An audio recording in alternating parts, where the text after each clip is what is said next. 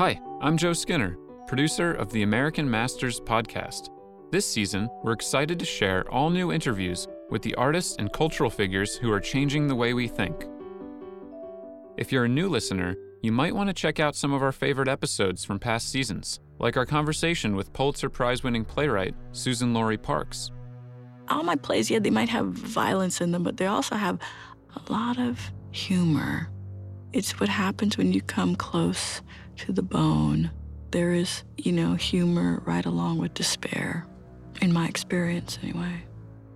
We met with director John Carpenter in LA and talked about the origin of the iconic score to his legendary film, Halloween. My father bought me a pair of bongos for Christmas when I was 13, and he taught me 5 4 time.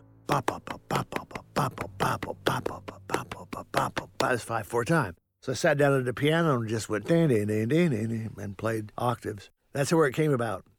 You could also just start from the beginning. From the very first episode of our podcast, here is Gloria Steinem discussing the legacy of Marilyn Monroe. I walked out of Gentlemen Prefer Blondes because I was embarrassed by her. She was vulnerable. She was so eager for approval. But it wasn't until the women's movement came along much later in my life that I realized that we had to look at the why of those feelings. It wasn't that we made them up, it was because we lived in a society that made women feel vulnerable. Beginning our new season, we talk to American masters from a range of disciplines, like acclaimed chef and restaurateur David Chang. I don't want anyone to tell me that I'm some kind of genre. I've never said my food's Korean. I've never said that my food's Asian. I've never said that it's Southern. I've always said that it's American food. I look at what America is as food, and it's genuinely everything else, right? It's not America, it's literally immigrant food. You'll hear from activist DeRay McKesson. I worry sometimes that people only think about resistance as like the tear down and not also the build up.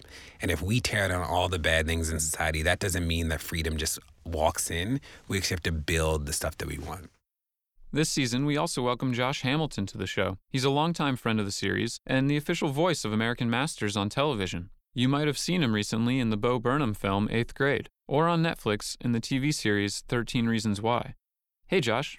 Hey, Joe. So I have to admit, I was a little trepidatious when you asked me to be part of this podcast. I usually like to have my lines written for me. But when you told me the theme this season, which is heroes, I was really intrigued. You know, as a young actor, I thought a lot about who I wanted to try to be like. And I think that's a pretty natural path for artists is to figure out who inspires them, who they want to emulate. And sometimes you can feel sort of crushed by the heroes you choose and think, I'll never be as good as them. And sometimes you're inspired. I was really curious to hear from these incredible people this season what that path was like for them and how they found their own voices. Come back next week for the start of an all new season with Josh Hamilton in conversation with comedian turned filmmaker Bo Burnham. If you haven't already, subscribe to the American Masters podcast on Apple Podcasts or wherever you listen, and check us out online at pbs.org/americanmasters.